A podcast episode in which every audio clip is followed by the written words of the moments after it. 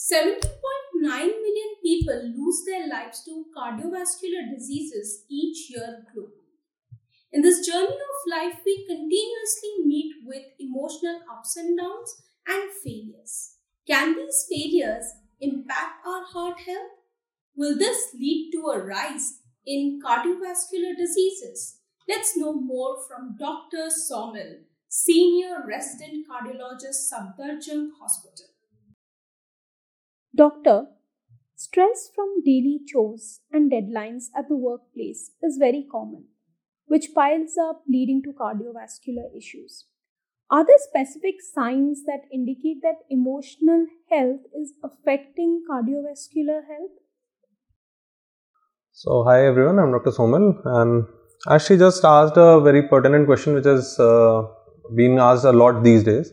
So, traditionally what we were taught was that uh, stress and cardiovascular diseases don't have a direct connection. But as time has passed in the last five to ten years, there have been a lot of papers and a lot of research into this, which has clearly stated that cardiovascular risks and stress in any form is related.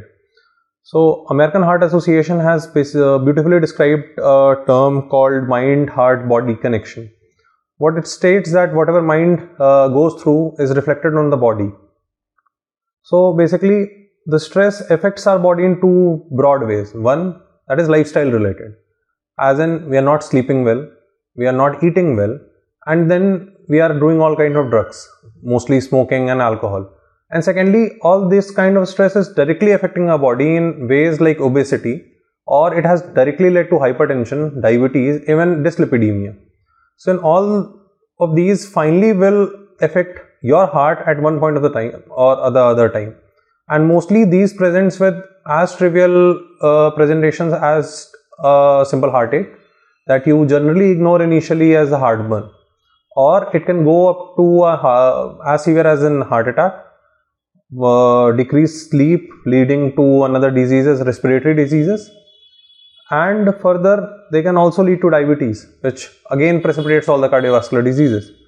So overall stress as such doesn't really show directly to be connected with a cardiovascular disease, but indirectly it has a lot of ways to harm you and your heart.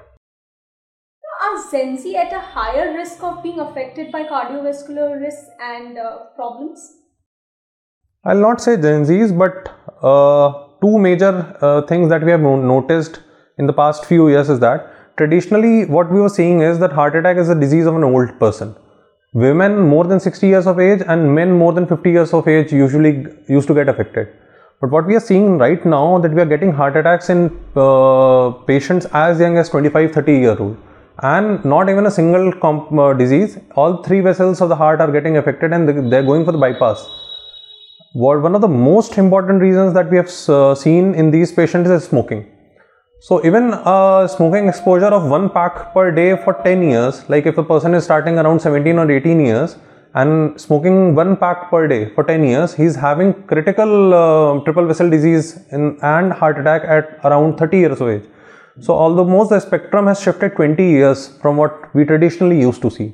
Apart from that, there are a lot of things that combine with cigarettes, that is very stressful life, a poor uh, sleep hygiene, uh, entirely changed sleep patterns, like most of them are sleeping throughout the day and sleeping uh, and getting up in the night. So, all this has in toto contributed to heart uh, attacks and hypertension and diabetes in a population which was traditionally never exposed to these risks. This has become almost ten to fifteen years earlier, and that is the thing that we need to worry about, that our young, our Gen Zs or our uh, office goers are at a very high risk of this disease right now. How important is sound sleep for maintaining a healthy heart?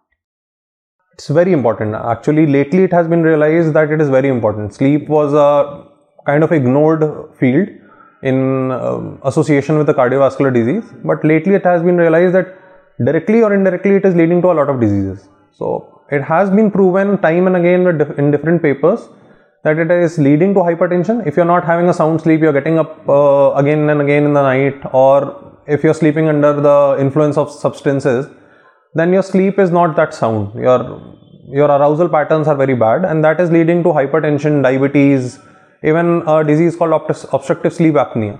And all this ultimately in five to ten years will affect your heart. It will either dilate your heart or will lead to um, a heart attack. So sleep is extremely important. Even a six hour sleep is okay, but that has to be proper six hours undisturbed peaceful sleep.